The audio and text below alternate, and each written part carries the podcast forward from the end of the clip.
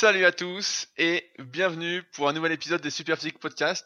Je suis Rudy et je suis en compagnie de Fabrice. Il est de retour de vacances pour cet épisode des Superphysique Podcast. On est très heureux de vous retrouver aujourd'hui et je, sais que vous vous demandez tous où était passé Fabrice. Salut Fabrice. Alors, Salut Rudy, oui bah tout bêtement, euh, comme tout à chacun j'étais en vacances, donc j'ai passé une semaine à Madrid et j'ai testé euh, tous les vermouths euh, de Madrid. mais non mais tu sais que là-bas en fait ils adorent sortir le soir, ils ont même une expression qui s'appelle ir des tapas et en fait ça veut dire que tu vas de bar en bar le soir. Et en fait donc moi j'ai un record à 4 sur C'est-à-dire que tu, tu, vas dans, dans quatre barres de suite et dans quatre barres de suite, tu manges des tapas et puis tu bois un coup. Donc, euh, bah voilà, moi, mon record, c'est quatre vermouths. Comme euh, il n'y a pas trop d'alcool, au bout de quatre, ça commence à être problématique pour rentrer à l'hôtel. J'exagère un peu, mais, euh, mais voilà. Donc, ça a été une semaine peu diététique. Et bah là, je suis content de pouvoir remanger des carottes et du brocoli. Ok, alors aujourd'hui c'est moi qui vais faire le entre guillemets le boulot commercial de l'appel aux commentaires pour nos livres. Donc je vais faire un, un rappel. Donc Rudy a écrit un livre euh, qui s'appelle euh, Le guide de la musculation au naturel et qui a 118 commentaires euh, dithyrambiques euh, sur Amazon. Et moi-même j'ai écrit un livre qui s'appelle Musculation avec Alter et qui a 34 commentaires dithyrambiques sur Amazon. Et régulièrement dans chaque podcast, on fait un appel pour vous dire que voilà, si vous avez lu les livres et que vous les avez appréciés, de laisser un commentaire. Et donc je vais expliquer pourquoi avec une analogie euh, à laquelle j'ai réfléchi dans l'avion. On va imaginer que Rudy possède euh, une pizzeria et en fait sa, pizzeria c'est une pizzeria euh, justement où on peut choisir ses ingrédients. Voilà, comme son livre s'est basé sur le morphotype et la personnalisation de l'entraînement, on va dire que lui son concept de pizzeria c'est on choisit les ingrédients. Et c'est un super euh, pizzaiolo, il fait des super super bonnes pizzas euh, avec vos ingrédients choisis. Et moi aussi je suis pizzaiolo, j'ai euh, moi aussi ma pizzeria. Sauf que la mienne, c'est des spécialités végétariennes. Voilà, comme je fais la musculation avec Alter et que c'est un peu restreint, donc moi c'est les pizzas végétariennes. Or, moi, en fait, je suis pas très connu sur Instagram, etc. Donc, on va imaginer que ma pizzeria, elle est, euh, allez, on va dire à Limoges. On va dire, elle est dans la ville de Limoges. Et Rudy, qui est un petit peu plus connu que moi euh, sur Instagram, sur YouTube, etc., on va dire que la sienne, elle est, euh, allez, à Bordeaux. Voilà. Comme je suis sûr qu'il aime bien le, vin Bordeaux, ça lui fera plaisir. Et donc, chaque fois que vous laissez un commentaire, en fait, il faut imaginer que c'est un peu comme si on avait euh, un petit macaron, un nouveau petit autocollant qui se mettait devant la devanture de notre pizzeria. Vous voyez? Donc je sais pas si vous des fois vous passez devant des restaurants puis il y a écrit euh, guide petit futé 2017, euh, guide Michelin, je sais pas quoi, guide routard. Et en fait, quand vous passez devant un restaurant qui est comme ça, puis que vous voyez les petits macarons, ça vous donne envie d'y aller, en fait. Et ben c'est exactement la même chose avec les commentaires Amazon. Quand vous laissez des commentaires Amazon sur nos livres parce qu'ils vous ont plu, et ben c'est comme si ça rajoutait un petit macaron dans notre pizzeria. Après, Rudy et moi, quand on parle de nos livres ou des, des suppléments de la boutique Superphysique euh, dans nos newsletters ou dans ce podcast, c'est un peu comme si on créait des petits panneaux qui emmènent vers notre pizzeria.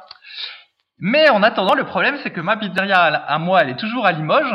C'est-à-dire qu'il n'y a pas énorme de trafic qui va devant ma pizzeria.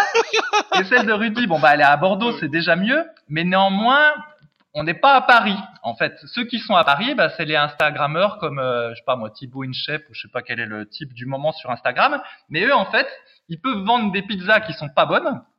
J'en sais rien, je sais pas ce qu'ils font. Mais ils peuvent vendre des pizzas qui sont pas bonnes, c'est pas grave parce qu'ils ont leur pizzeria qui est à Paris. Donc ils ont pas besoin de petits macarons, ils ont pas besoin de petites euh, trucs de direction. Tout le monde les connaît, tout le monde passe devant. Et donc nous, euh, spécialement moi, il n'y a pas grand monde qui passe devant. Donc c'est pour ça que ben, vos commentaires, c'est-à-dire vos petits macarons, ben, ça nous aide à faire en sorte que ben, quand il y a des gens au moins qui passent devant, ben, ils sont tentés par le, le produit et ils sont euh, content parce que euh, comme on fait des bonnes pizzas et comme on écrit des bons livres, et eh ben, tout le monde est content. Et voilà, c'était juste l'analogie pour expliquer pourquoi c'est important pour nous d'avoir des commentaires en fait. Ah non, mais c'est énorme, Fabrice. Je me demande comment tu fais pour penser à ça en revenant de Madrid dans un avion. Tu penses à des pizzas, à des pizzas. Franchement, c'est euh, c'est incroyable cette imagination que tu as, quoi. En tout cas, je, voulais juste rebondir pour dire encore une fois, bah merci à tous ceux qui ont laissé des commentaires, c'est vraiment sympa. Vous l'avez bien compris, on n'embauchera pas Fabrice pour vendre. Attends, je te fais une analogie de fou, elle est, elle est super. En gros, les autres c'est pourri, venez chez nous. Mais euh, tu n'as pas lu le livre Comment se faire des amis, Fabrice? Tu as oublié Mais- les règles de base. Si je l'ai lu, il faut retenir le prénom des gens et euh, s'intéresser à tout ce qu'ils font, tout ça, tout ça. Il faut dire du, faut dire du bien des gens. C'est euh, un excellent livre sur les relations sociales. Mais en tout cas, voilà. Ouais, je, je, je, je suis pas sûr qu'il soit si excellent que ça. Faut, faut pas oublier qu'il est écrit par, il a été écrit par un Américain au début du XXe siècle et que la culture américaine est un peu différente de la culture française. Bah, il, il, refait, euh, il avait refait une version numérique d'ailleurs pour euh, comment se faire des amis à l'ère numérique. Mais euh, j'ai pas lu les commentaires. Bah, justement, et les commentaires sur ce livre-là, je me le suis pas procuré parce que justement, disait que c'était pas euh, génial. Encore une Hmm. fois, la preuve que les commentaires sont hyper importants. En tout cas, Fabrice, si tu viens dans ma pizzeria, tu peux compter sur moi pour te faire une pâte au levain. C'est cadeau. Ah, super. ah, bah du coup, d'ailleurs, on va faire la recette du jour, euh, à laquelle vous n'avez pas eu droit la semaine dernière. Donc, la recette du jour, ça va être la tarte aux oignons, Rudy. Putain, je sens qu'il y a rien dedans, putain. La tarte aux oignons.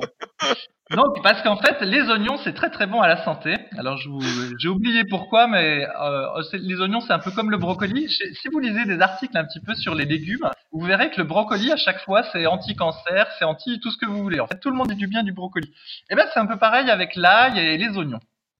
Et donc, je me demandais comment faire pour euh, manger euh, euh, plein d'oignons de manière agréable. Et j'ai eu l'idée de cette tarte aux oignons que je vais vous décrire. Donc, c'est très simple. Il faut environ 4 à 6 gros oignons rouges. Ok? Et donc, ces oignons rouges-là, vous allez les couper en plein de petits bouts. Donc, technique, vous pensez à Alien 2, le couteau. Hein et vous coupez tous vos oignons en petits bouts. Ensuite, vous les mettez dans une poêle et vous allez les, les faire revenir dans un peu d'huile. Attention, je dis bien un peu d'huile, hein, c'est pas euh, pas faire comme les Espagnols. Donc deux Z, le Z 2 euros pour l'huile. Donc on peut faire deux fois ou trois fois. Et donc vous faites revenir tous les petits bouts d'oignon. Donc ça va prendre par contre euh, pas mal de temps. Là, il est possible que ça cuise euh, 20 ou 30 minutes. Et puis vous, ben vous les retournez pendant ce temps pour qu'ils caramélisent entre guillemets un petit peu. Donc vous écoutez un podcast euh, le nôtre pour pas vous, vous ennuyer. Ensuite, une fois que vos oignons seront, euh, seront cuits, puis auront perdu euh, un peu d'eau, vous allez donc euh, utiliser un moule à tarte, mettre une pâte euh, à tarte dedans. Alors là, pour le coup, ben, désolé, mais moi je l'achète toute faite, donc faut regarder dans le magasin parce qu'il y a plein de, de pâtes à tarte qui sont pas terribles. Donc il faut prendre de la pâte brisée pur beurre, par exemple. Ça c'est pas trop mal. Faut se méfier parce que sinon il y a plein de saletés qui sont ajoutées à la pâte. Bref, donc vous étalez la pâte dans le moule. Ensuite, vous mettez tous vos oignons dans euh, par-dessus. Et après, ben, il faut une source de protéines quand même par là-dedans, parce que sinon, ça n'a rien à voir avec une recette muscu. Et donc, euh, ben, vous pouvez casser euh, 4 ou 5 œufs euh, par là-dessus. Donc, de préférence bio, hein, pour penser euh, aux animaux et puis parce qu'ils sont meilleurs pour la santé. Alors, les œufs bio, c'est pas parfait. hein, il y a plein de trucs euh, pas terribles dans leur création, mais néanmoins, c'est mieux que les œufs en cage. Bref, donc vous cassez vos œufs euh, là-dessus, et ensuite, vous allez mettre tout ça au four pendant euh, 40 minutes. Et ensuite, eh ben, vous avez une euh, tarte aux oignons euh, protéinée grâce aux œufs que vous pouvez manger, euh, bah, je sais pas, en entrée de votre euh, repas euh, avec de la salade verte. Et c'est très très bon et vous avez tous les bénéfices des oignons pour vivre longtemps et en bonne santé. Putain, ça, ça donne vraiment envie de manger des oignons, hein, franchement. franchement, je, me tâte parce que je me dis une demi-heure pour faire cuire des oignons, c'est quand même pas très long. J'hésite, franchement. Donc, comme d'habitude, si quelqu'un teste cette magnifique recette, qu'il n'hésite pas à me la poster sur les réseaux sociaux et à me taguer ou à me l'envoyer directement, je me ferai un plaisir de le citer euh, dans le prochain podcast. Et euh, à ce sujet, j'avais dit que je reviendrai, comme on en est à parler de nourriture et de goût, euh, sur le goût des BCA Superphysique qu'on a sorti justement bah, il y a deux semaines. Donc des BCA qui contiennent en plus des fameux acides aminés ramifiés, de la tyrosine et du guarana. Donc comme beaucoup le savent, j'accorde beaucoup d'importance au goût à ce que je mange, ce qui n'est pas vrai bien évidemment. Euh, et donc j'avais jamais goûté des BCA goût nature. J'avais toujours été habitué à des BCA aromatisés euh, aux édulcorants. Donc il y avait parfois euh, vraiment un sacré paquet d'édulcorants. On pouvait voir la, la différence sur certaines marques qui faisaient des natures et en même temps des édulcorés où euh, il y avait environ 20% de moins de produits actifs, d'ingrédients actifs. Et donc là, c'était la première fois que j'en prenais. Et je dois dire que, bon, bah, comme chacun sans doute, les BCA goût nature, bah, c'est pas terrible. La première fois, c'est un peu difficile. Mais après, on s'y fait. Et Fabrice avait parlé justement d'un précédent podcast euh, de rajouter un peu de jus de citron avec. Donc, moi, j'essaie du jus de citron euh, directement en bouteille bio, mais sinon, on peut acheter des citrons euh, directement. Et effectivement, en mettant quelques gouttes de jus de citron, bah, ça passe tout seul. On sent plus du tout le petit goût des BCA. Bon, en même temps, il n'y a pas vraiment de goût. En fait, c'est plutôt, ça n'a pas de goût. Donc, euh, donc en mettant quelques gouttes de jus de citron, bah, ça passe tout seul.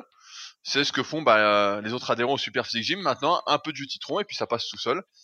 Mais euh, comme j'avais dit que j'y reviendrai, euh, donc voilà mon avis sur le goût. En tout cas, je suis assez content et effectivement, je ressens euh, le petit plus de la tyrosine en fait qu'on a rajouté, que je voulais rajouter sur la concentration, dans le sens où je sens que comme mes séances sont assez longues, et que j'ai besoin de pas mal me concentrer vu que je teste pas mal de trucs en ce moment. J'en avais parlé dans le précédent podcast qu'on avait fait avec Fabrice.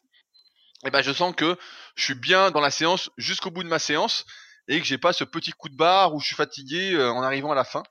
Donc euh, je pense que c'est un bon plus d'avoir rajouté vraiment euh, la tyrosine au BCA en plus du guarana pour la caféine, même si comme je bois pas mal de café, notamment avant la séance, je bois une tasse qui fait un litre de café. Donc je savais pas qu'elle faisait un litre, mais j'ai pu m'en rendre compte récemment. Et eh ben, euh, je sens vraiment un bon plus avec ces BCA, donc je suis assez content. Donc on attend tous euh, ton retour, Fabrice, là-dessus, euh, dès que tu les auras goûtés, n'est-ce pas? Oui, bah après, non mais sur les BCA, c'est simple, il y a une légère amertume effectivement quand c'est quand c'est nature, mais comme j'avais expliqué, voilà, soit tu rajoutes un peu de jus de fruits, mais finalement quelques gouttes de jus de citron, c'est encore mieux. Et par rapport aux édulcorants, c'est quand même beaucoup plus sympathique d'avoir un, un produit comme ça. Surtout que euh, y a des édulcorants puis des acidifiants euh, dans les BCA, Citec ou d'autres marques. Donc effectivement, c'est bon au goût, mais c'est pas terrible pour les dents, c'est pas terrible pour l'estomac, etc. C'est un peu comme les bouteilles, tu sais, les Red Bull, euh, toutes ces boissons énergétiques. En fait, quand tu regardes la compo, franchement, ça te fait peur. Hein. C'est bourré d'acide, bourré d'édulcorants. Donc bon, nous on a essayé de faire un truc simple et efficace et donc voilà, bah, la technique pour améliorer le goût, si euh, c'est trop hardcore pour vous, la petite amertume qu'il y a, bah, c'est le jus de citron. C'est le plus simple et le plus efficace.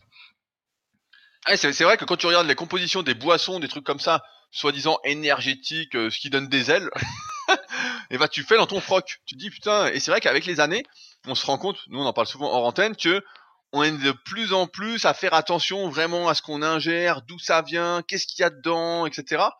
Euh, même sur euh, moi pas pas mal sur l'achat de vêtements maintenant.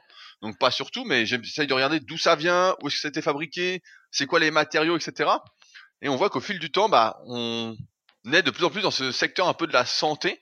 Et c'est pour ça bah, que nos suppléments, on essaye vraiment de pousser sur ce truc santé. De toute façon, euh, là, c'est notre premier vrai supplément musculation, si on peut dire, hein, comparativement aux autres suppléments qui étaient vraiment archi santé avec des vitamines, des trucs pour les articulations un truc pour aider à réguler la faim, etc. Donc en tout cas, on est assez content. Avant d'attaquer le podcast, je voulais également euh, faire euh, parler de, quelques trucs. Euh, si vous n'êtes pas abonné à ma chaîne YouTube, on a sorti une vidéo récemment sur le club super physique, en tout cas sur les valeurs du club super physique, où je m'entraîne avec Anto et où on a été voir un pratiquant de CrossFit. Et j'ai également participé au Powercast, donc qui est également disponible sur YouTube sur la chaîne PowerCamp. Et j'ai longuement parlé donc du club super physique, de pourquoi ça me tenait à cœur, ce que j'essayais de faire, etc. Et euh, tout ça pour dire que actuellement, je suis en train de travailler sur la nouvelle version du club super physique. Donc, on s'est mis d'accord avec euh, Richard, euh, mon webmaster, pour refaire un nouveau design, refaire le site, etc. Lui donner un coup de neuf. Donc, ce sera la V3 et je suis assez enchanté de le faire. Et pour pas que vous oubliez, on organise donc le prochain tournoi du club super physique du 1er au 13 avril 2019 directement sur le site qui concernera donc les tractions et les dips. C'est comme d'habitude ouvert à tous, à tous les pratiquants de musculation sans dopage. C'est juste de se filmer suivant les règles que je mettrai qui sont très basiques, hein, qu'on voit juste bien le mouvement, euh, qu'on tente bien les bras, qu'on passe bien le menton aux tractions, euh, qu'on descende bien à la parallèle aux dips. Après, en fonction de sa catégorie, eh ben, mettre du poids ou pas de poids. Et donc, euh, ce sera du 1er au 13 avril sur le site. Et le 13 avril, comme d'habitude, on organisera ce tournoi au Super Physique Gym sur Annecy. Donc, euh, je préviens largement en avance comme d'habitude parce que c'est important pour l'organisation, euh, notamment pour le resto après tous ensemble. Même si je pense qu'on ira encore une fois au même restaurant, vu qu'il fait l'unanimité. Euh, N'hésitez pas donc à me contacter si ça vous dit de venir participer en direct et pas seulement sur Internet. Je pense qu'à un moment, c'est important de venir en direct, etc. Et puis vous verrez, on est super sympa. Fabrice me fera euh, la vente euh, de ce tournoi dans le prochain podcast de toute façon. Comme ça, vous viendrez à, coup sûr. Alors, aujourd'hui, les questions du jour. On va surtout parler euh, d'entraînement. J'ai sélectionné quelques questions donc qui sont sur les forums Superphysique. Pour rappel, on sélectionne dans ces podcasts les questions que vous postez sur les forums Superphysique et auxquelles on peut apporter des précisions par rapport aux questions écrites. Donc c'est gratuit bien évidemment et vous pouvez poser vos questions. Donc c'est directement sur superphysique.org et ensuite vous allez sur le forum. Donc je voulais commencer par répondre à la question de Duke euh, qui en fait débute la musculation. Il a commencé un full body depuis peu, mais il a l'impression de ne pas travailler assez chaque muscle. Il aimerait, dans l'idéal, travailler, travailler deux jours, puis prendre un jour de repos et ensuite retravailler deux jours. Alors que dans son full body, bah, il s'entraîne un jour sur deux. J'ai vu, donc je le cite, qu'il y avait un split quatre jours sur le site, mais je doute un peu qu'on puisse progresser sur ce genre de routine en tant que débutant. C'est pourquoi j'aimerais avoir votre avis euh, sur ce genre de programme afin de m'éclairer sur ma question. Donc, euh, j'ai posé quelques questions à Duc qui m'a dit que ça faisait un an qu'ils apprenaient de la musculation, mais qui changeait de programme à longueur de temps et qui ne suivait pas vraiment d'alimentation. Et donc, il voulait savoir euh, qu'est-ce qu'il pouvait faire pour progresser au mieux en tant que semi-débutant. Parce qu'en effet, j'ai remarqué qu'il y a beaucoup, beaucoup, beaucoup de personnes qui font un peu de musculation, puis qui arrêtent, qui en font vraiment en dilettante, et qui en fait ne savent pas par quoi commencer pour de vrai. Elles ont fait un peu de full body, donc tout le corps à la fois, un peu de half body. Elles ont fait des fois euh, du split, des fois elles ont travaillé que les bras pendant un certain temps, ou que les pectoraux, que les muscles qui se voient. Et donc en fait, elles savent pas trop comment se classer et comment vraiment réattaquer pour de bon. On va dire démarrer pour de bon la musculation.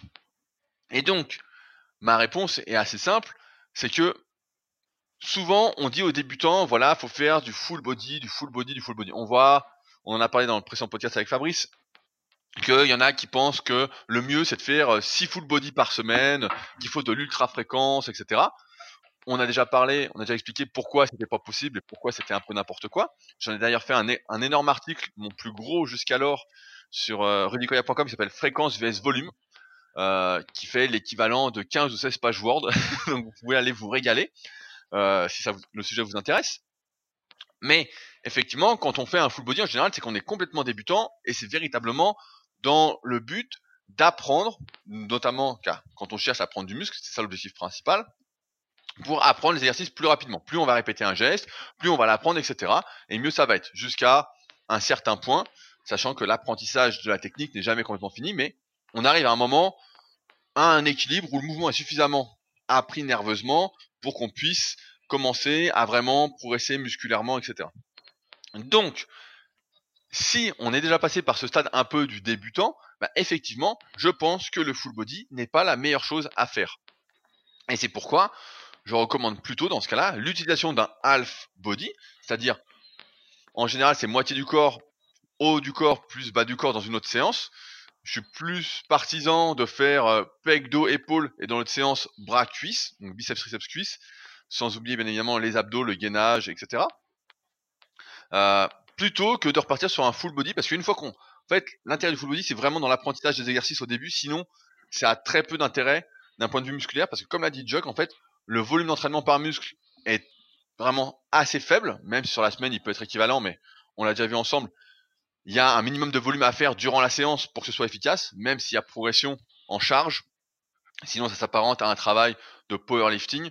Euh, vous pouvez regarder par exemple la table de Prilopin pour plus d'informations qui avait été faite dans l'haltérophilie, mais qui a été faite exprès pour justement limiter la prise de masse musculaire par rapport euh, à la prise de force, notamment pour les sports à catégorie de poids de corps. Et donc, je reviens à mon truc. Donc, le half body, dans ce cas-là, est ce que je conseille avant, pourquoi pas plus tard, quand on aura bien progressé, qu'on se rendra compte que c'est plus possible de mettre suffisamment d'intensité tout au long de sa séance, d'être suffisamment concentré, même si maintenant avec les nouveaux super BCA, super physique, c'est peut-être possible un peu plus longtemps, et eh bien ensuite de passer en split et donc de faire sa répartition. Tout simplement. Fabrice, est-ce que tu veux rebondir là-dessus? Est-ce que toi, tu conseillerais à notre ami Juk, Juk du full body? Ouais, bah non, en fait, bah, j'aurais répondu exactement comme toi, donc j'ai pas grand chose à, ajouter, effectivement. Donc on recommande de commencer par du full body, puis faut pas garder ça des mois et des mois hein, euh, si on a envie. Et le classique qui suit, bah voilà, c'est euh, une séance A puis une séance B qui vont être réalisées en alternance euh, trois jours dans la semaine. Donc là, tu as cité un exemple de répartition. Il y en a une autre que moi j'aime bien, c'est pec biceps cuisse, et puis après dos épaule triceps à l'autre séance, plus les abdos, les mollets, etc. Bien entendu. Et puis, euh, puis voilà. Mais d'ailleurs, même euh, à un moment donné, on avait fait un, podcast sur Dorian Yates. Euh, lui-même, à un moment donné, au début, il faisait cette, ce type d'entraînement-là. Hein. Normalement, ça, ça fonctionne assez bien, ça, jusqu'à un moment donné où la récupération n'est pas suffisante et du coup, bah, il faut espacer encore un peu plus les séances d'entraînement directes par groupe musculaire. Mais voilà, l'alternance séance A, séance B, c'est du classique, c'est connu, ça marche bien. Bah, d'ailleurs, on parlait de ça, bah, ça me fait penser avec euh, avec Street cette semaine euh, en privé, euh, du fait que justement, bah, pour moi, c'est un un bon poids qui permet de dire, bah là, il faut passer en split, et c'est même l'étape au-dessus, hein, je vais venir après, mais dans le sens où à un moment, on arrive en half body, et on peut rester en half body pendant des mois, des années pour certains. Il arrive un moment, en fait, on va tellement forcer à chaque exercice que on va faire des séances en fait qui vont nous cramer encore plus généralement, donc nerveusement, musculairement, articulairement, et donc à ce moment-là, on peut en fait euh, comme imploser. Et donc c'est ce que euh, Street a vécu la semaine dernière. Moi j'ai déjà vécu et toi aussi Fabrice. C'est que quand on arrive même en split en fait à ce que à, euh, à réaliser chaque séance presque à fond. Donc par exemple où on est si on note sa difficulté sur chaque exercice, on a une difficulté 9 ou 9,5 sur 10 à chaque fois. Et là, il y a un moment en fait où on va imploser et où d'un coup on va avoir une sorte de crash et on va perdre un peu en performance et euh, comme si on avait été un peu surentraîné. Et je pense que il faut réussir justement à anticiper tout ça. Et on voit qu'au fur et à mesure qu'on progresse, en fait, avec les années, donc là, je parle vraiment pour les pratiquants qui ont des années d'entraînement et qui doivent d'ailleurs constater la même chose, c'est que on peut pas forcer partout en même temps à fond. On peut, et c'est ça qui est peut-être dur à faire, c'est de mettre en place des priorisations quand on a été habitué à pouvoir progresser pratiquement partout en même temps. Il arrive un moment où c'est plus possible, où euh, quand on le fait, bah ouais, on le fait un moment, un moment on tient, on tient, on tient, on tient, et un moment crash. Un moment ça crache et on sent d'un coup euh, quand on relance par exemple un cycle de progression, donc c'est ce que Street a subi, et eh ben euh, il sent que d'un coup, même en enlevant 20 kilos pour relancer un cycle basique, un 3-10, 8-6 par exemple, un des cycles qui est présent dans mon livre, donc le guide de la musculation au naturel, et eh ben même en série 10 en relançant, ça c'est hyper dur quoi, c'est lourd et tout, ça va pas. Alors que normalement ça devrait être facile si on n'était pas cramé. C'est pourquoi euh, moi personnellement, j'évite maintenant de plus en plus de forcer à fond. Je préfère anticiper. Si un coup, je sens que euh, si c'est pas ma dernière séance de fin de cycle ou euh, si je sens que je commence à forcer un peu partout, bah j'hésite pas en fait à euh, soit modifier mon cycle de progression pour jamais en fait arriver à cette difficulté de 9 ou 9 et demi parce que je me rends bien compte que plus les charges sont lourdes et plus le temps passe et moins on est capable d'en récupérer sans se cracher et donc de progresser sur le moyen et long terme je sais pas toi comment tu gères un peu ça, Fabrice? C'est exercice où tu forces à fond. Quand tu forces partout, est-ce que tu arrives à anticiper un peu euh, tout ça, ou est-ce que tu fais comme moi et Street, euh, tu te craches à un moment parce que t'es pas assez sage? Ouais, bah non, c'est un, peu comme toi. C'est spécialement, j'ai remarqué sur les séances de, sur les cuisses en fait, quand euh, je fais une séance entre guillemets exceptionnelle, où euh, je vais aller plus loin que ce qui était prévu, mais j'ai pas pu m'en empêcher. Et ben souvent, la séance d'après, c'est une mauvaise séance. Et j'ai souvent remarqué cette euh, alternance-là, c'est que plus tu fais une super séance de cuisses, euh, moins celle d'après est bonne. Et c'est rigolo parce que j'avais lu un livre d'un cycliste professionnel non dopé. Et donc lui, il avait jamais gagné grand-chose en fait. C'était ce qu'on appelle un équipier en cycliste. Donc c'est quelqu'un qui aide les autres, enfin le leader de son équipe à être euh, le plus possible en tête de l'épreuve. Et donc, néanmoins, eh ben, il avait des fois des courses où il était relativement bon, mais la course d'après, eh ben, il avait tendance à être euh, mauvais en fait. Et du coup, je me suis demandé si euh, c'était pas lié peut-être à l'absence de dopage ou quelque chose comme ça, et le fait qu'à un, gros niveau, comme il était, sans dopage, eh ben, tu peux pas être au top plusieurs fois de suite en fait. Tu es obligé d'avoir des cycles, et lui, ben, comme il il n'avait pas assez de temps de récupération entre deux courses, et ben du coup à chaque fois il y en avait une bonne et une mauvaise, une bonne et une mauvaise. Et je pense que nous, même à notre petit niveau, eh ben peut-être qu'avec la musculation, euh, des fois c'est un peu pareil. Quand on force beaucoup sur une séance, spécialement de cuisse ou de dos, eh ben on se rend pas compte à quel point on a taxé le corps et que du coup on va peut-être le payer à la séance d'après. Après, je peux pas généraliser comme ça, mais c'est vrai que ça arrive euh, des fois. Et d'ailleurs, entre parenthèses, c'est un des inconvénients de la séance A, séance B, c'est les cuisses en fait, parce que quand on commence à devenir euh, fort ou quand on a envie de faire euh, trois exos de cuisses, eh ben là, ça commence à pas bien se caser en fait dans, dans ce type de, de, séance. non, non, mais attends, Fabrice, qui a envie de faire trois exercices de cuisses? Soyons sérieux. Aujourd'hui, qui déjà veut faire les cuisses? Bah ouais, moi quand j'en fais trois, je culpabilise. je préfère en faire quatre, mais mais des fois quatre, euh, c'est pas évident. Pour, pour rebondir sur ce que tu disais, moi je vais faire une généralité d'expérience. Donc euh, avec mes élèves, donc en coaching, ben, je planifie leur cycle de progression, etc.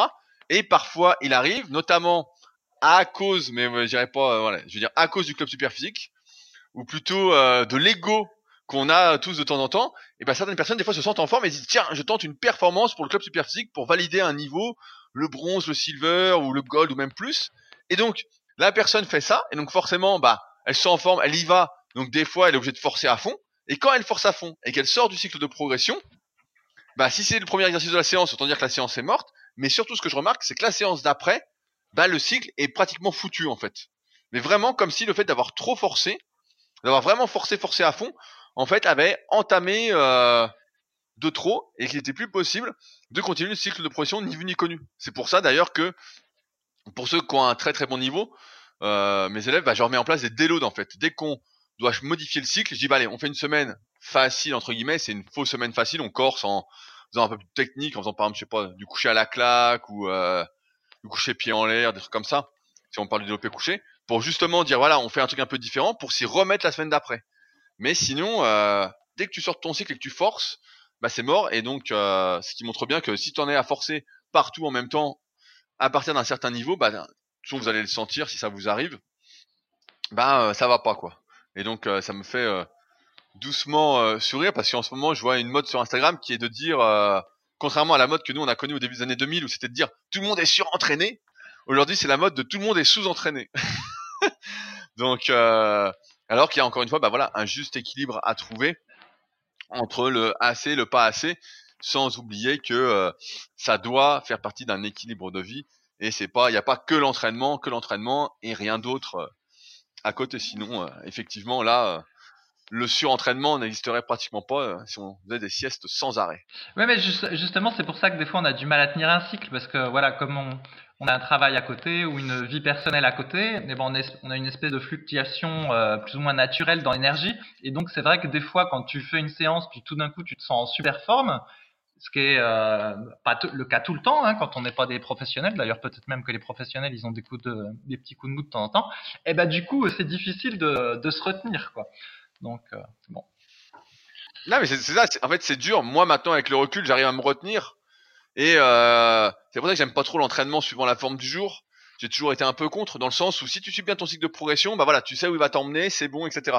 Mais si tu entraînes suivant la forme du jour et que t'es un pratiquant moyen, voilà, comme nous, euh, qui a un travail, qui a des trucs à faire, etc., qui arrive pas, euh, qui pas vraiment de variation euh, de forme, euh, t'es tout le temps fatigué, quoi, en fait, qui est jamais au top du top. Bah en fait, tu jamais tu montes, t'attends, t'attends d'être en forme, en fait. Et comme tu l'es jamais vraiment, bah t'es un peu roulé, quoi t'es un peu roulé, donc euh, c'est pourquoi je préfère miser sur les cycles de progression qui sont euh, une valeur sûre euh, pour la majorité des pratiquants. Oui, et d'ailleurs, entre parenthèses, comme de par hasard, on a tendance à être plus souvent en forme pour les séances pec biceps que pour les séances cuisses. bah, on est en forme, j'ai remarqué un truc, on est plus en forme pour les cuisses quand on les fait après avoir fait un autre muscle avant. Je sais pas si t'as remarqué ça. Ah mais mais c'est pas bête en fait ce que tu ce que tu dis ça comme ça parce que donc effectivement euh, donc pendant pendant longtemps je faisais pec biceps cuisses et j'avais essayé de faire les cuisses en premier en fait. Et donc ce que j'avais constaté c'est que si je faisais les cuisses en premier bon alors là j'avais plus du tout de jus pour le reste et j'étais pas forcément meilleur en fait en commençant par les cuisses parce que euh, mentalement j'avais pas eu le temps entre guillemets de rentrer dans l'entraînement et il faut avoir un bon mental pour les pour les cuisses donc c'est un peu compliqué de savoir les gérer, tu vois. Est-ce que tu fais une séance dédiée, mais euh, ça a ses inconvénients, ou est-ce que tu les cases euh, à la fin d'une autre séance et déjà un peu fatigué, mais en même temps, tu es rentré mentalement dans la séance? Voilà, c'est à chacun de trouver son truc. Mais effectivement, c'est, j'ai constaté comme toi que commencer en premier exo par les cuisses, c'est pas forcément mieux qu'en avoir fait quelques-uns euh, avant. Bah, pour, pour tout dire, moi, je fais, euh, je fais pas deux séances suisses, mais j'ai une grosse séance suisse et après, euh, je refais deux, trois exos un peu plus techniques pour travailler mon mouvement. Euh, dans la semaine, en fin de séance, justement, euh, en fin de séance pec biceps, bah voilà, d'ailleurs. Et j'ai remarqué que quand je l'ai fait à la fin, en fait, j'ai la même force que durant ma séance cuisse. En fait, ça me gêne pas spécialement. Alors après, ça gonfle moins entre guillemets sur le moment parce que forcément, j'ai le sang qui était tout en haut. Donc là, faut qu'il descende et puis je fais moins d'exercice. Et après, sur la vraie séance cuisse, bah par contre, en fait, je me conditionne tellement mentalement que euh, bon bah ça passe. Mais euh, je me verrais pas faire ça. En fait, j'ai tellement besoin de me conditionner pour réussir que je pourrais pas le faire en fin de séance. Euh, ce serait pas possible. Là, je serais. J'ai vraiment besoin de d'y mettre tout ce que j'ai, sinon entre guillemets. Sinon, en fin de séance, ça, passerait pas. En fin de séance, j'ai l'impression que tu peux faire si tu, tu dois pas vraiment mettre lourd ou si t'as pas vraiment un objectif très élevé dans ton cycle de progression sur le moment. Mais si t'en es, je sais pas, aux dernières semaines, là, moi, j'ai besoin de toutes mes ressources euh, pour que ça passe, quoi. Mhm. Et alors, tu m'as dit en off que tu t'étais mis au squat gobelet? Ouais, bah en fait j'en faisais un petit peu, mais là comme je m'étais fait mal un petit peu au dos là, il y a quoi, il y a quelques semaines. D'ailleurs mon dos va mieux, je te disais, et donc j'hésite à reprendre euh, le squat avant. Vais-je succomber au squat avant et à la reprise du soulevé de terre partiel lourd? Je ne sais pas. Je ne sais pas. J'hésite à faire euh, du soulevé de terre partiel encore plus lourd, de plus bas. Euh, je vais augmenter l'amplitude pour mettre moins lourd, mais ça va durer qu'un temps parce que le soulevé de terre, comme c'est essentiellement nerveux, que je suis plutôt fait pour, bah, j'arrive vite à mettre lourd. Enfin bon. Et euh, ouais, donc je me suis mis au squat gobelet, j'en fais deux fois par semaine. Donc j'en fais en fin de séance, en fin de ma séance cuisse. Euh, donc euh, bah je mets l'alter, je mets l'alter le plus gros qu'on a, donc c'est 50. Et euh, j'en refais une deuxième fois dans la semaine, ce coup-ci avec un mini élastique entre les genoux pour travailler un peu mon moyen fessier, la stabilisation de mon bassin et tout. Et pareil avec le 50. Et en fait, ce qui est gênant au squat gobelet, donc moi j'en mets, à pas mal d'élèves qui débutent la musculation, plutôt que de mettre du squat ou du squat avant, qui sont un peu plus techniques. J'essaye plutôt de les assouplir via la pratique du squat gobelet, qui est euh, beaucoup plus simple à apprendre, qui permet vraiment de s'assouplir un peu les chevilles, de se mobiliser bien les hanches, etc. Donc tant qu'ils sont pas très forts, je leur mets ça, c'est un bon exercice d'apprentissage. Donc vous pouvez peut-être tester si vous en êtes là. Si vous mettez par exemple 50 kg au squat avant et que le mouvement est difficile, 50 kg au gobelet c'est un peu plus dur. Donc euh, enfin voilà. Et donc ouais, j'en fais deux fois. Et c'est vrai que euh, on se sent bien. Ce qui me limite le plus, c'est pas les cuisses. Hier je me suis filmé, je pourrais te filer la vidéo. Pour rappel, je mets tous mes entraînements et pratiquement je filme pas tout, mais une bonne partie de mon entraînement et je mets ça tous les jours sur le forum de la formation super physique, donc méthodesp.rudicoya.com. Donc euh, et euh, ouais, on sent que euh, car moi c'est vraiment la tenue de l'haltère qui me qui me gêne, qui me gêne. C'est ça en fait le point difficile parce que dans les cuisses, bah euh, 50 kilos, voilà, bon, ça fait un peu. Au squat avant, je sais pas comment ça va, ça peut-être 70 en équivalence. Et ben en fait, évidemment, il y a rien quoi. Je sens que bon, ça va, mais euh, c'est la tenue de l'altère, donc euh, je réfléchis à un moyen de mettre encore plus. Et après, pareil, c'est la mise en place. Toi, j'ai vu que tu la prenais d'en bas, euh, mais moi à 50 kilos, je peux pas la prendre d'en bas quoi. Euh, donc euh, je la mets en hauteur et je marche un peu avec. Donc, euh, mais c'est un bon exercice pour moi là. C'était un bon exercice en tout cas de substitution. Je continue encore un petit peu pour euh, continuer à travailler mon mouvement de squat, continuer à essayer de m'assouplir, etc. Et on sait jamais euh, que euh, je sois meilleur à ma reprise au squat avant, mais ça, autre histoire. Oui, et ben le- point que tu abordes, donc c'est toute une réflexion que j'avais eue euh, justement pour euh, gérer les entraînements de cuisses euh, avec uniquement de la musculation avec halter. Et donc j'ai essayé plusieurs stratégies. Donc effectivement, par exemple, si tu commences par du squat gobelet, puis après tu fais des fentes, une fois que tu es suffisamment fort, bah, tu trouves que le squat gobelet, c'est pas assez lourd, quoi. Parce que que tu mettes euh, effectivement 40 ou 50 kilos, bah, l'haltère est difficile à tenir. Et puis tes cuisses sont pas forcées euh, le plus qu'elles pouvaient, on va dire, parce que tu es limité par le portage de l'haltère. Donc ouais, c'est assez dur. hein. Et euh, donc une stratégie, ça peut être de mettre une veste lestée. Donc ça va te rajouter euh, 10 kilos supplémentaires, mais toi tu es tellement fort des cuisses que ça va pas changer grand-chose. Une autre stratégie, bah, c'est d'augmenter le nombre de reps, de répétitions. Mais bon, bah t'es quand même limité par le, le poids de l'haltère. Et en plus, ça devient éprouvant physiquement. Quand tu fais euh, des séries de 25, euh, c'est fatigant. Donc du coup, une idée, c'est de commencer plutôt par les fentes, et après, comme tes cuisses sont déjà pré-fatiguées, tu vas attaquer le squat gobelet. Mais c'est pareil, les fentes, une fois que tu commences à avoir des haltères euh, assez lourds, au-delà de 30 kg, ben, ça devient difficile de bien placer son dos, etc. C'est pas idéal non plus. Donc, à la place de commencer par des fentes euh, sur place, bah, du coup, tu peux tenter du, comment dire, des, des, du squat bulgare, où cette fois-ci, tu vas avoir la jambe, c'est comme des fentes, mais avec la jambe arrière qui va être placée sur un banc. Ça a d'autres inconvénients euh, aussi.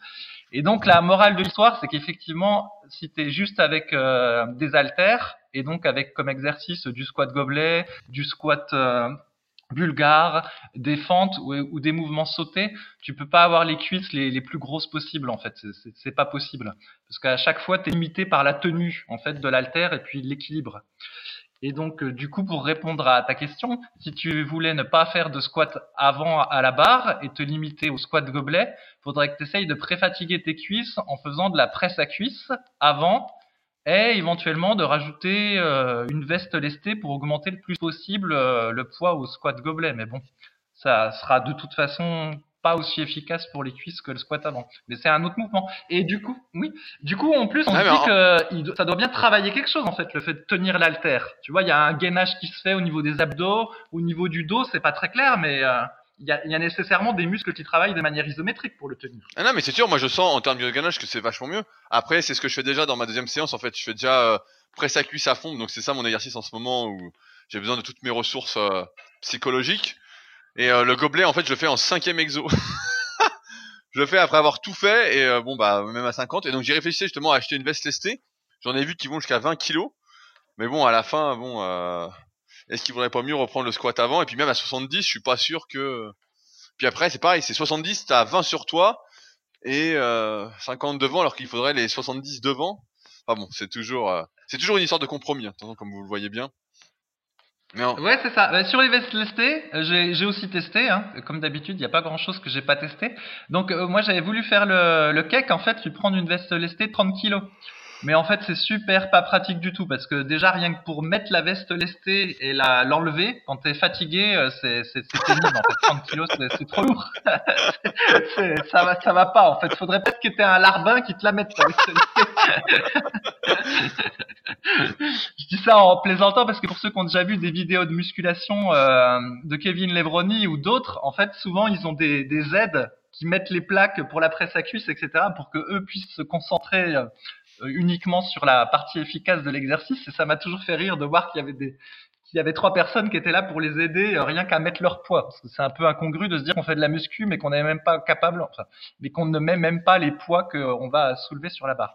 Bref, et donc tout ça pour dire que voilà, une veste de lesté de 30 kg, je me suis rendu compte que c'était pas terrible et finalement si vous voulez euh, tester prenez plutôt une de 10 c'est plus polyvalent puis plus plus simple. Ah, j'imagine bien, tu sais, le truc, tu mets ta veste de 30 kilos, et puis en fait, t'es tellement crevé à la fin, t'arrives plus à l'enlever. Donc tu rentres chez toi avec, et puis euh, en fait, t'es es cloué, et donc tu t'assois avec, à la fin, t'es mort, et t'arrives plus à te relever, quoi. T'arrives plus à respirer, t'es écrasé, quoi. Ah, mais il y a, y, a, y a, un peu de ça. Mais euh, à un moment donné, à un moment donné, je m'entraînais chez moi. Euh, enfin, j'avais pas de repose barre, etc. Bon, c'était une période où j'avais juste une barre et du coup une barre et des poids. Et du coup, pour travailler mes cuisses, je faisais des, des fentes à la barre. Et donc, la difficulté, en fait, donc au début, tu prends ta barre, tu la développes, tu la mets derrière ta nuque, tu fais tes fentes. Et en fait, la difficulté, c'est qu'après ta barre, tu dois faire un développé nuque, en gros, pour la ramener devant toi, puis la reposer par terre. Mais sauf qu'après avoir fait ta série de fentes, bah, j'étais crevé, en fait. Et donc, euh, des fois, j'arrivais pas. Et, euh, bah, alors tu sais, tu donnes une impulsion de genou, donc tu fais du développé nuque avec une impulsion de genou. Donc, euh, bonjour les épaules. Là, je pouvais le faire à 25 ans, là, je le ferai aujourd'hui pendant trois jours, je pourrais plus bouger le bras. Mais bref. Et euh, il y a un coup, en fait, j'avais dû faire tomber la barre sur mon lit, en fait, tu vois, par par derrière, parce que j'arrivais plus à la remonter. C'est assez terrible. Ah, c'est magique, Fabrice. Je t'imagine, c'est magique. Je suis sûr que vous aussi, vous l'avez imaginé. C'est magique. Le mec est coincé en fente, la barre derrière. Il peut plus bouger. Ah, bah ouais, parce que tu peux pas la faire tomber sur ton carrelage ou chez toi, tu vois. À la salle encore, tu peux éventuellement faire tomber parce que le sol est prévu pour, mais chez toi, tu peux pas, tu casses tout. Donc, euh, bah, du coup, euh, t'as plus qu'à la mettre sur ton lit ou à, à attendre, t'attends debout, que t'aies un peu plus d'énergie. Mais encore, ça marche même pas parce que tu sais, quand t'as les épaules qui sont en arrière, en position développée nuque, Ah ouais, ouais. ça te les fatigue déjà. Donc tu te dis merde, je peux attendre cinq minutes. C'est pas dit que dans cinq minutes j'y arriverai plus. Ce sera peut-être encore pire, tu vois. Donc euh, bref. Voilà. C'était euh, la nostalgie de ta jeunesse, Fabrice. Ben non, mais tout, tout ça pour dire que même quand on a peu de matériel, il faut trouver des astuces pour euh, s'entraîner. Mais le principal est de s'entraîner. Ouais, bah, de toute façon, c'est toujours une histoire de compromis. Donc, je voulais parler également d'une autre question que j'ai vue, donc euh, de Butch sur le forum, qui nous demande notre avis sur des shrugs avec haltères sur banc incliné à 55 degrés. Et donc, je vais détourner un peu sa question, euh, dans le sens où je voulais parler plus en détail de la nécessité de faire des exercices d'isolation.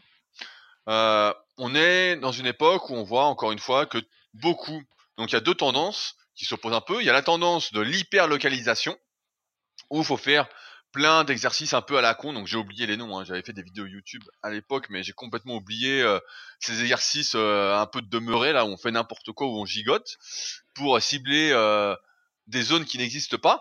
Et de l'autre côté, il y a ceux qui disent bah voilà, il faut faire que des exercices polyarticulaires, ça suffit largement. euh, il n'y a pas besoin de travailler les bras, ils travaillent suffisamment, etc. Et donc en ce moment, euh, comme j'en avais parlé, je fais quelques tests euh, d'entraînement sur notamment l'hyperfréquence euh, avec quelques-uns de mes cobayes. Et donc on remarque tous un peu la même chose, c'est que comme on n'est pas spécialement doué à la base, eh ben ce qu'on n'entraîne pas, vu qu'on fait de l'hyperfréquence, on peut pas entraîner, s'entraîner autant, faire autant d'exercices qu'on faisait auparavant. Eh ben en fait, on perd de là où on s'entraîne pas.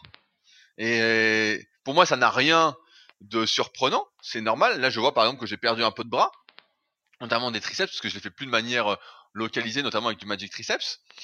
Et ça amène donc la question de quand est-ce qu'il est nécessaire de faire de, des exercices d'isolation. Donc là, Butch prend l'exemple du shrug sur banc incliné à 55 degrés, qui est utilisé en général pour plus solliciter le trapèze moyen. En fait, c'est tout simplement faire le mouvement de l'épaule au lieu d'osser les épaules quand on est euh, debout, droit ou assis, et de travailler surtout le trapèze supérieur, on va se mettre dans l'axe des fibres du trapèze moyen et serrer les omoplates, en fait en gardant les bras tendus. Et donc là, on va surtout solliciter le trapèze moyen. Et donc ça, ça peut être un exercice qui, un exercice utile pour ceux justement qui manquent un peu d'épaisseur de dos et qui, lorsqu'ils feraient les tirages, prendraient tout soit dans le grand dorsal, donc ça ce serait plutôt bien, ou tout dans les bras et dans les épaules, ce qui est souvent le cas également, surtout bah, voilà, quand on fait pas ce petit mouvement d'épaule de rétraction des, des omoplates avant de tirer avec les bras, mais qui peut, peut aussi se faire malheureusement même si on fait ça, parce que notre morphoanatomie nous prédispose, comme on l'a vu dans le tome 1 et 2 de la méthode superphysique, à prendre surtout des bras et des épaules. Et donc, l'exercice d'isolation, c'est important en fait, et c'est à mettre, encore une fois, à force de réflexion, en réfléchissant par rapport à soi, par rapport à ce qu'on a besoin de travailler et qui n'est pas travaillé par les exercices polyarticulaires. Donc je prends mon exemple.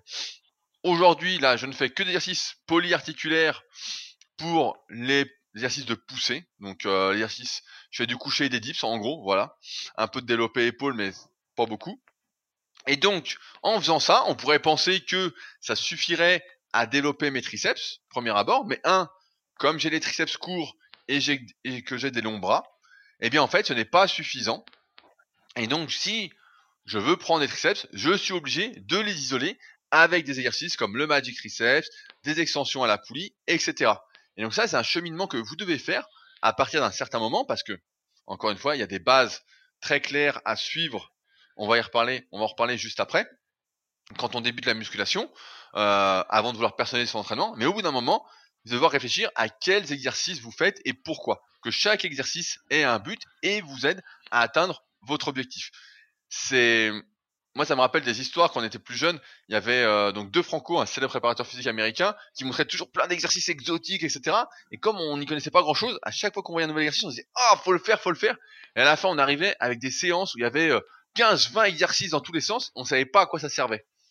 Et il est vraiment important en fait de sélectionner ces exercices d'isolation notamment par rapport à ce qui n'est pas travaillé par l'exercice polyarticulaire pour se développer un peu de manière harmonieuse et surtout éviter de se blesser. On en avait parlé précédemment il y a quelques podcasts.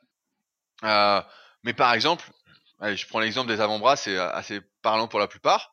Si, quand on fait ces exercices de tir, etc., nos avant-bras ne se développent pas, en dehors de toute considération de longueur musculaire, eh ben, si on veut plus d'avant-bras, il faut évidemment les travailler. Et en même temps, les travailler va réduire euh, possiblement les futures douleurs qu'on pourrait avoir au poignet, qu'on pourrait avoir au coude, etc.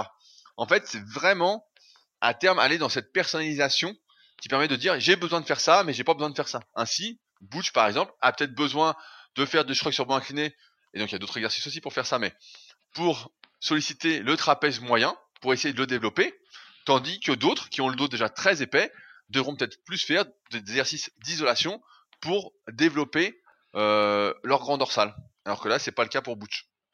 Mais donc, c'est vraiment en ce sens que c'est important d'aller vers cette personnalisation et il faut également savoir, malheureusement, la plupart du temps, que ce qui ne se développe pas avec l'exercice polyarticulaire, en général, ce sont des muscles qui euh, ont moins de potentiel que ceux qui se développent avec. Et donc sur lesquels il y aura plus de travail, on va devoir vraiment batailler pour que ça se développe, mais euh, ça n'empêche pas qu'à force de travail et de persévérance, comme d'habitude, ça va se développer une fois qu'on aura trouvé les bons exercices pour soi et qu'on va progresser dessus sur le moyen long terme, ça va se développer. Alors après, plus ou moins, mais ça, personne ne peut le savoir euh, jusqu'où.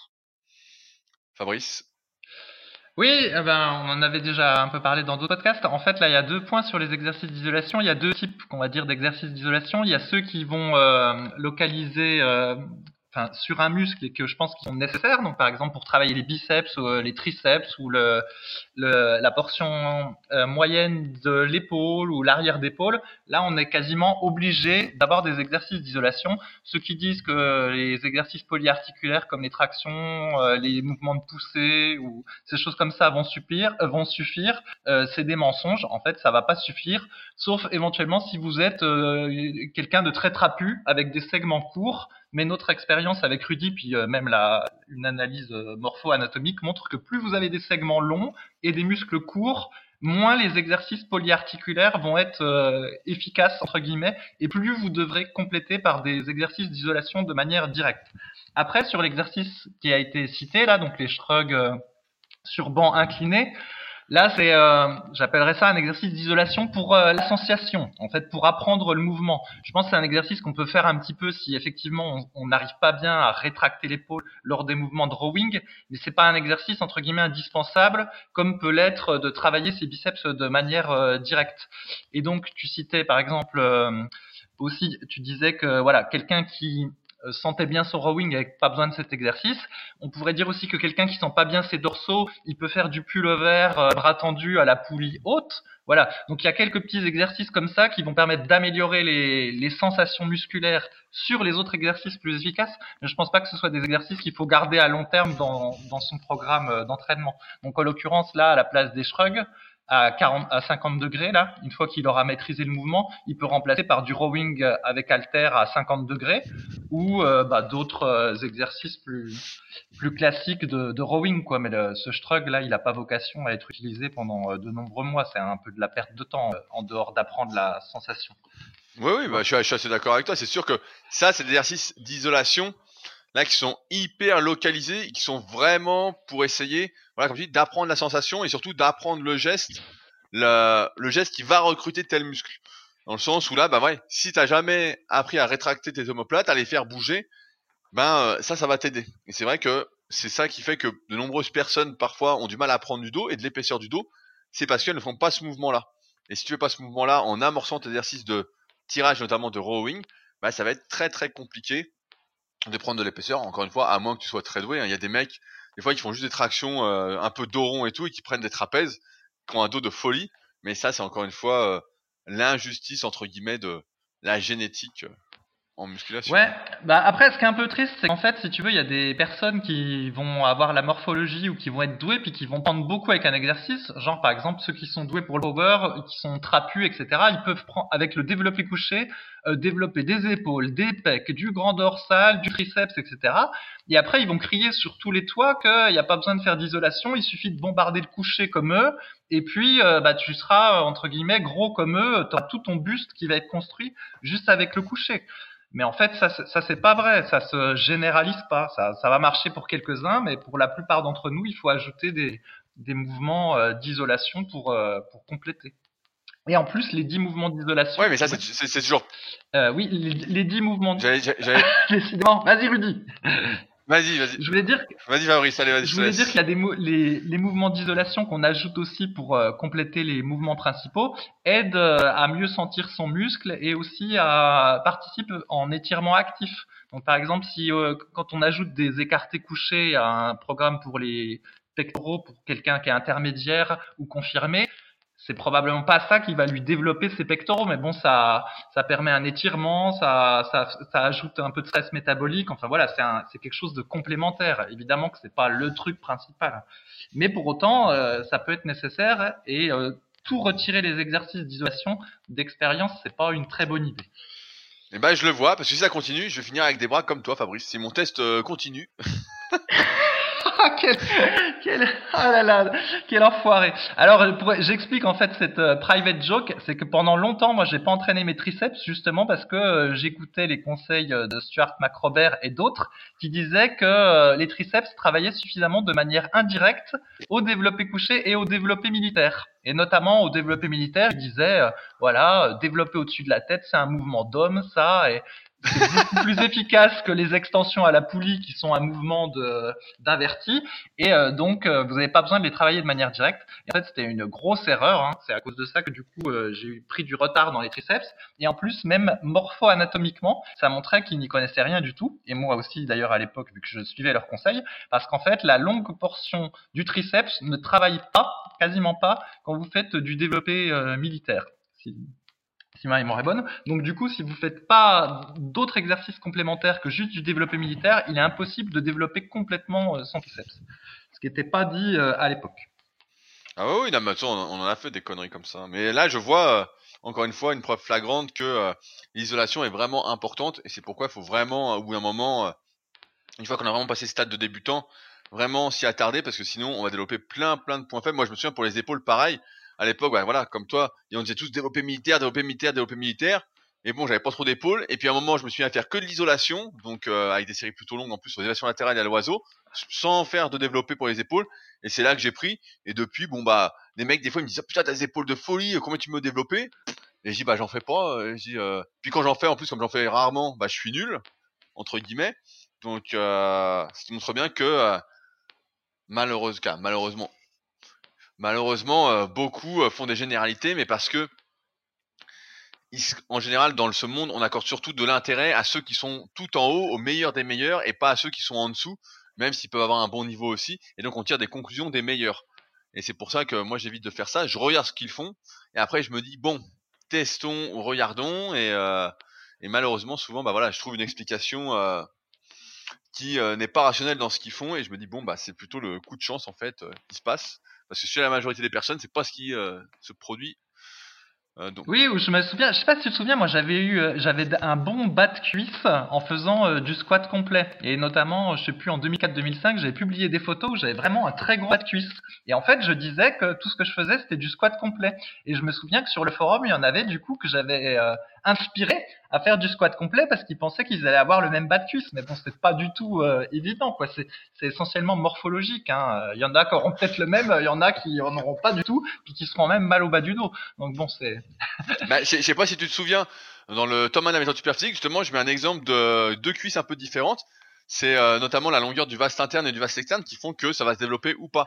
Et donc, je montre l'exemple notamment bah, de Sebichou, donc euh, Sébastien, qui lui a le vaste externe vachement court. Et en fait, quand tu le vois en short, tu dis qu'il a pas de cuisse. Et dès qu'il remonte et qu'il contracte, et ben en fait, sa cuisse fait un arrondi, mais vraiment un sacré arrondi. C'est sauf, c'est juste que euh, son quadriceps en fait est assez court au niveau du genou et que lui, bah, il prendra jamais à côté du genou. Quoi. Il aura beau descendre à fond et bon, il fait du squat euh, en descendant plutôt bien, bah il prendra jamais à côté du genou, il y a rien quoi. hein. Donc euh, quand il y a rien, il y a rien.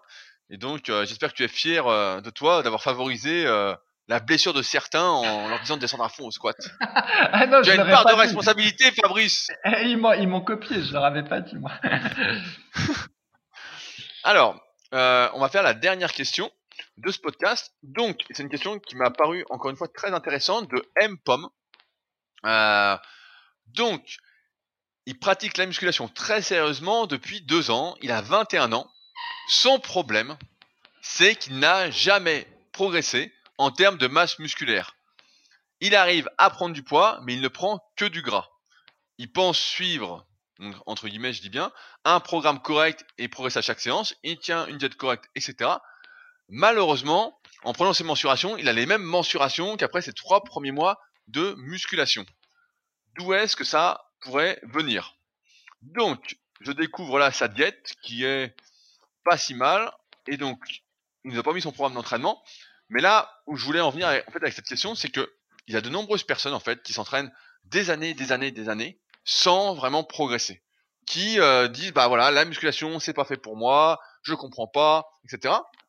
Et donc j'ai identifié plusieurs problèmes qui font qu'effectivement il n'y a pas de progrès.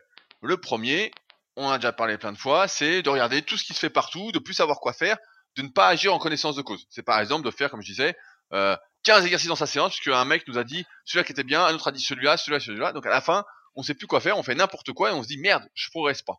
Donc ça c'est le premier. Le deuxième, c'est que, et on le voit sur les forums superphysiques, de nombreuses personnes arrivent et donc débutent plus ou moins la musculation et postent leur programme et disent voilà qu'est-ce que vous en pensez, etc. Donc je comprends bien l'envie de chacun d'avoir son programme personnalisé. Maintenant, et je veux le redire pour conclure là-dessus, il n'est pas possible et il n'est pas souhaitable de personnaliser son entraînement quand on est débutant ou semi-débutant en musculation. Ce qu'il faut, c'est suivre les bases et en ce sens, les programmes disponibles sur Superphysique, qui sont testés, approuvés, construits logiquement, etc., sont à suivre tels quels, sans vouloir euh, faire son propre programme. Je sais que c'est tentant, on veut tous faire son propre programme, et même si on milite pour la personnalisation euh, sans arrêt, etc., elle n'est souhaitable qu'à partir d'un certain moment. C'est comme l'analyse morpho-anatomique. Si vous débutez, ça n'a aucun intérêt. Maintenant, ça fait euh, quelques années que vous entraînez, ça va être intéressant pour vous. Donc, ça, c'est le deuxième. Et le troisième, en fait, c'est de ne pas avoir de méthodologie d'entraînement. C'est-à-dire qu'on peut effectivement faire les bons exercices, avoir un programme correct, etc., ne pas être dans tous les sens, etc.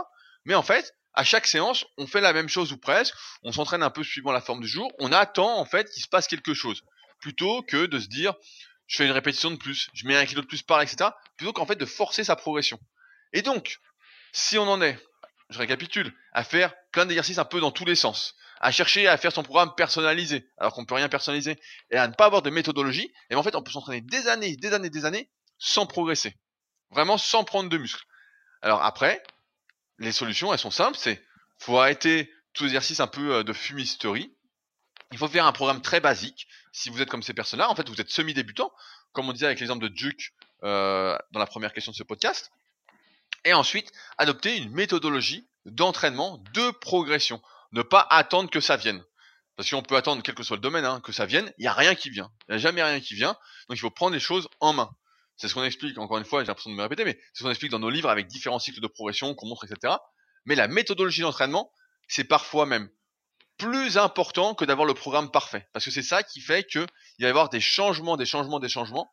Alors après, effectivement, le programme c'est encore mieux s'il y a suffisamment de volume d'entraînement, euh, si on en fait suffisamment, voilà, pour chaque muscle, chaque semaine, et qu'on progresse en plus avec une bonne méthodologie, bah là, on va vraiment progresser musculairement sur le moyen long terme. Mais, comme je disais pareil, euh, il y a deux podcasts, si on fait que progresser en charge et qu'il n'y a pas assez de volume, bah là, malheureusement, on prendra moins de muscles aussi. Donc c'est vraiment un ensemble à mettre en place pour progresser musculairement. Et c'est pas juste se dire, euh, tiens, je fais de la musculation depuis trois ans, je suis pas fait pour, euh, je progresse pas, euh, je comprends pas, euh, je change de sport, d'activité. Alors que la musculation, on le rappelle encore une fois, mais à la base, il faut en faire pour sa santé, pour être un peu plus fort, pour être en meilleure forme physique, pour avoir un peu plus de masse musculaire, etc. C'est la base. Et n'importe qui devrait faire de la musculation, rien que pour ces raisons-là. Et ensuite, seulement, une fois que ces bases sont là, commencer à s'entraîner pour progresser, pour prendre, etc. Même si on fait tous on commence tous la musculation ou presque à la base quand on est jeune euh, pour se transformer physiquement parce qu'on est trop maigre ou trop gros, etc. Mais après, on comprend, je pense, avec le temps, on en parlait avec les BCA tout à l'heure, avec les suppléments qu'on fait, que c'est d'abord la santé et ensuite, une fois que ce socle-là est posé, bah on s'entraîne pour progresser, etc. Mais donc, euh, moi, MPOM, en fait, c'est quelque chose euh, que je vois régulièrement, des gens qui m'écrivent, des fois ça fait 10 ans qu'ils s'entraînent, ils m'écrivent pour euh, être coaché, etc. Et je me, ils me montrent ce qu'ils font et je dis bah ouais, mais je comprends en fait que pendant 10 ans t'as pas progressé en fait. Et c'est vrai qu'aujourd'hui avec toutes les informations qu'il y a, bah c'est hyper compliqué de s'y retrouver. Si vous êtes avec nous depuis euh, presque une heure, je sais pas combien de temps ça fait qu'on est ensemble, mais euh, bah je pense que vous suivez Super Physique, vous regardez ce qu'on fait, etc. Donc vous êtes notamment, normalement, sur le bon chemin, sans trop d'arrogance. Donc ça devrait bien se passer pour vous. Mais sinon, effectivement, si vous avez du mal et vous ne progressez pas, n'hésitez pas encore une fois à relire Super Physique, à relire les articles. Il y en a des milliers, etc. Mais au moins la rubrique débutant, où on a mis les meilleurs articles, ceux que vous devez absolument lire. Et vous allez voir que vous allez découvrir des choses en fait que vous faites et qu'il ne fallait pas faire ou qu'il ne faut pas faire, et des choses que vous ne faisiez pas qu'il faut faire, et vous allez ensuite progresser. Mais c'est normal en fait si on va dans tous les sens et puis que euh, on attend, on sait pas vraiment ce qu'on fait, de ne pas progresser. Ça, ça peut marcher encore une fois pour certains, comme on disait précédemment. Il y a des mecs qui font développer coucher, ils progressent de partout, ils explosent et tout. Ça, c'est la minorité, c'est le 1 sur 100, le 1 sur 1000, le 1 sur 10 000. Et pour tous les autres, eh ben, il faut essayer d'agir au maximum en connaissance de cause et laisser le moins de place possible à la chance pour progresser. Donc voilà. Fabrice? Ouais, bah d'ailleurs dans les dans, les salles, euh, des fois moi je fais un peu attention à ce que font les autres et euh, c'est vrai que euh, la plupart des gens en fait suivent pas de programme préétabli. En fait, ils viennent à la salle. Alors bah, bah aujourd'hui bon développé couché est pris, donc ils vont faire un petit peu d'incliné. Bon bah après le développé couché est toujours pris, donc ils vont faire un petit peu de pec deck. Finalement, bon bah le développé couché est toujours pris. Bon bah allez, on va passer au, au biceps. Bon bah l'alter de 12 kg est pris, donc on va faire un petit peu de poulie. Enfin bon, puis tout est tout est désorganisé. Il n'y a pas de carnet d'entraînement pour euh, noter les charges, etc. Puis finalement, ben ils viennent à la salle en fonction de la disponibilité de les machines ou en fonction de ce qu'ils ont envie de faire aujourd'hui. Ben ils vont pousser ou tirer des choses mais euh, pour la plupart d'entre nous, c'est pas suffisant en fait pour progresser de juste pousser ou tirer des choses. Euh, il y a 20 ans, il y avait quelque chose qui était populaire chez les athlètes euh, culturistes professionnels, c'était l'entraînement instinctif. Donc l'idée c'était je vais à la salle, je sais grosso modo que je vais faire euh, pectoraux biceps, mais je fais au fil de la séance, je choisis mes exercices, je choisis le nombre de reps, etc. Et en fait, les culturistes pro, je crois que c'était Paul Diet qui s'entrait comme ça, disaient que euh, ils gonflaient mieux comme ça, ils savaient ce qui leur convenait, ils évitaient le surentraînement, tout ça. Mais la vérité, c'est qu'en fait, c'était le, le, dopage et le fait qu'ils soient très doués qui faisait que ce type d'entraînement euh, marchait. Pour la plupart d'entre nous, faire de l'instinctif, en fait, ça, ça marche pas du tout. Et au contraire, il faut que tout soit réglé comme du papier à musique pour que ça, fonctionne. Mais c'est vrai qu'en salle, des fois, ça peut être compliqué parce que si vous n'avez pas les, bons appareils au bon moment, eh ben ça, casse un peu le, le truc. Faut reconnaître. Hein, S'il y a une séance, si vous faites du développé couché, vous avez un cycle de progression qui est bien établi, et qu'il y a une séance, vous pouvez pas faire commencer par le coucher, puis vous êtes obligé de faire l'incliné. Ben, faut reconnaître, ça pète un peu le cycle. Hein. Donc euh, c'est pas toujours euh, évident. Mais voilà. Et d'autre part aussi, et ça c'est un problème que moi aussi j'avais euh, il y a longtemps, c'est que j'achetais le livre par exemple de Mike Menzer, je, je lisais son truc, et comme j'étais pas bien structuré dans ma tête sur la musculation, je, je disais mais les arguments du Menzer c'est génial. Allez hop, et je faisais euh, l'entraînement du Menzer. Et après, je lisais le livre euh, de Stuart McRobert et euh, je me disais, oh ben, ce qu'il dit dans le livre, c'est bien. Bon, allez, je vais faire l'entraînement du Stuart McRobert. Et en fait, on peut changer comme ça euh, tous les trois semaines, puis au final, il se passe pas grand chose parce que n'a pas assez de constance. Et c'est vraiment le piège avec YouTube où toute l'information est morcelée et en plus des fois contradictoire d'une personne à l'autre, vous pouvez avoir l'impression de devenir euh, très savant en muscu parce que vous regardez deux heures de vidéos YouTube tous les jours autour de la muscu, mais en fait vous savez pas grand chose et il est possible que ça vous confuse. Par exemple, s'il y en a un qui sent pas ses pectoraux au coucher, il va regarder la vidéo de je sais pas qui, la Nassib ou machin, qui lui montre le ski press, puis il se dit ah bah voilà c'est ça, je faisais pas le ski press et du coup vous mettez à faire le ski press, vous vous dites ah ça congestionne un peu, ça y est c'est magique, je change mon programme, je fais le ski press etc au final, au bout d'un mois, bah, vous verrez qu'il ne se sera rien passé. Alors vous allez écouter les conseils d'un autre qui a des gros pecs, etc. Puis ça n'en finit jamais. Et donc c'est pour ça que nous, dans nos livres, en fait, il y a une approche qui est structurée, puis une ligne directrice. Et ça peut vraiment vous aider à démêler, entre guillemets, ce qui est le pas bon du bon, ou en tout cas avoir quelque chose de cohérent. Et donc ça vous fera gagner énormément de temps, et puis ça vous donnera quelque chose sur lequel vous raccrochez, en fait pour, avoir confiance en vous quand vous allez faire votre séance. C'est ça l'intérêt de, nos ouvrages. Non, mais en, fait, ce qu'il faut dire tout simplement, c'est que il faut faire attention aux apparences. Je sais que voilà, c'est le monde des apparences, etc. Mais pour ne pas être dépendant des apparences et savoir où donner de la tête, ce qu'il faut, encore une fois, c'est ce que j'expliquais justement. Bah, c'est marrant dans mon leadercast qui vient de sortir euh, il y a deux jours, donc qui s'appelle euh, Ne passez pas par la case départ. Euh, Et donc, en fait, il faut s'intéresser au fond pour comprendre en fait comment ça fonctionne. Et à partir de là, une fois que vous comprenez comment ça fonctionne, que vous allez faire par exemple de l'anatomie, etc., bah là, vous allez passer un cap. Alors voilà, au début, comme on dit, voilà, faut suivre un comment un cadre. Et au bout d'un moment, vous allez devoir vous intéresser, etc., pour ne plus être dépendant du système global entre guillemets et pouvoir vous faire votre propre avis et bien comprendre de quoi il est question. Et ainsi, vous serez véritablement indépendant et plus à la merci de tout ce qui existe. Et euh, pour euh, donc revenir à MPOM. Et enfin, tu progresseras, tu prendras du muscle, etc. sur le moyen et long terme sans souci. Mais sinon, effectivement, aujourd'hui, bah, c'est hyper compliqué. Quand on sait pas, quand on, on, on est jeune, qu'on n'a pas trop de connaissances, etc., ou même qu'on débute la musculation, effectivement, on peut lire plein d'auteurs, regarder plein de vidéos un peu partout, puis se dire, ah putain, ça a l'air bien, ça a l'air bien, ça a l'air bien. Et à la fin, bah voilà, on, on est plein de confus, et donc on sait plus quoi faire. Et euh, la seule solution pour sortir de ça, c'est d'améliorer ses connaissances, etc. Et donc, bah, c'est ce qu'on essaie de transmettre via tous nos articles. Et vous pouvez d'ailleurs commencer. C'était les premiers articles sur Superphysique à l'époque quand le site est sorti en 2009. C'est des articles anatomie. donc, euh. Après, ça a dû être repris sur d'autres sites. Mais euh, on avait eu euh, une collaboration avec une université, je crois, au Québec, qui avait autorisé à utiliser leurs images d'anatomie. Et donc, vous pouvez peut-être commencer par là pour voir, par exemple, comment sont vos muscles, comment ils sont placés, le sens des fibres, etc. Et rien que ça, ça va vous aider, vous aider ne serait-ce que pour euh, bien exécuter vos exercices, pour bien comprendre pourquoi tel exercice fait ça et tel exercice ne fait pas ça, etc. Mais ça, par exemple, voilà, c'est la base et euh, ça va vous permettre de comprendre déjà pas mal de choses et d'éviter euh, pas mal d'exercices exotiques dont vous comprendrez l'inutilité. Voilà, je pense qu'on a fini, Fabrice. Tu voulais rajouter quelque chose? Non, non, non, tu peux conclure.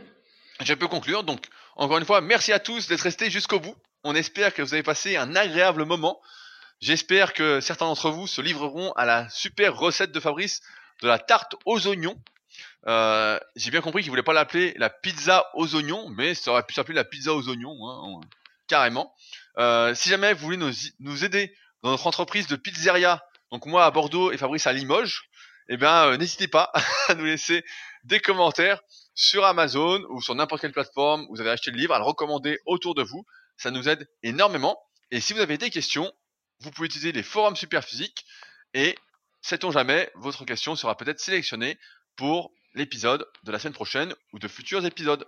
Donc on se retrouve maintenant dans la bonne humeur la semaine prochaine. Salut Salut à tous, et si jamais vous pleurez en épluchant vos oignons, euh, c'est normal, ça m'arrive aussi.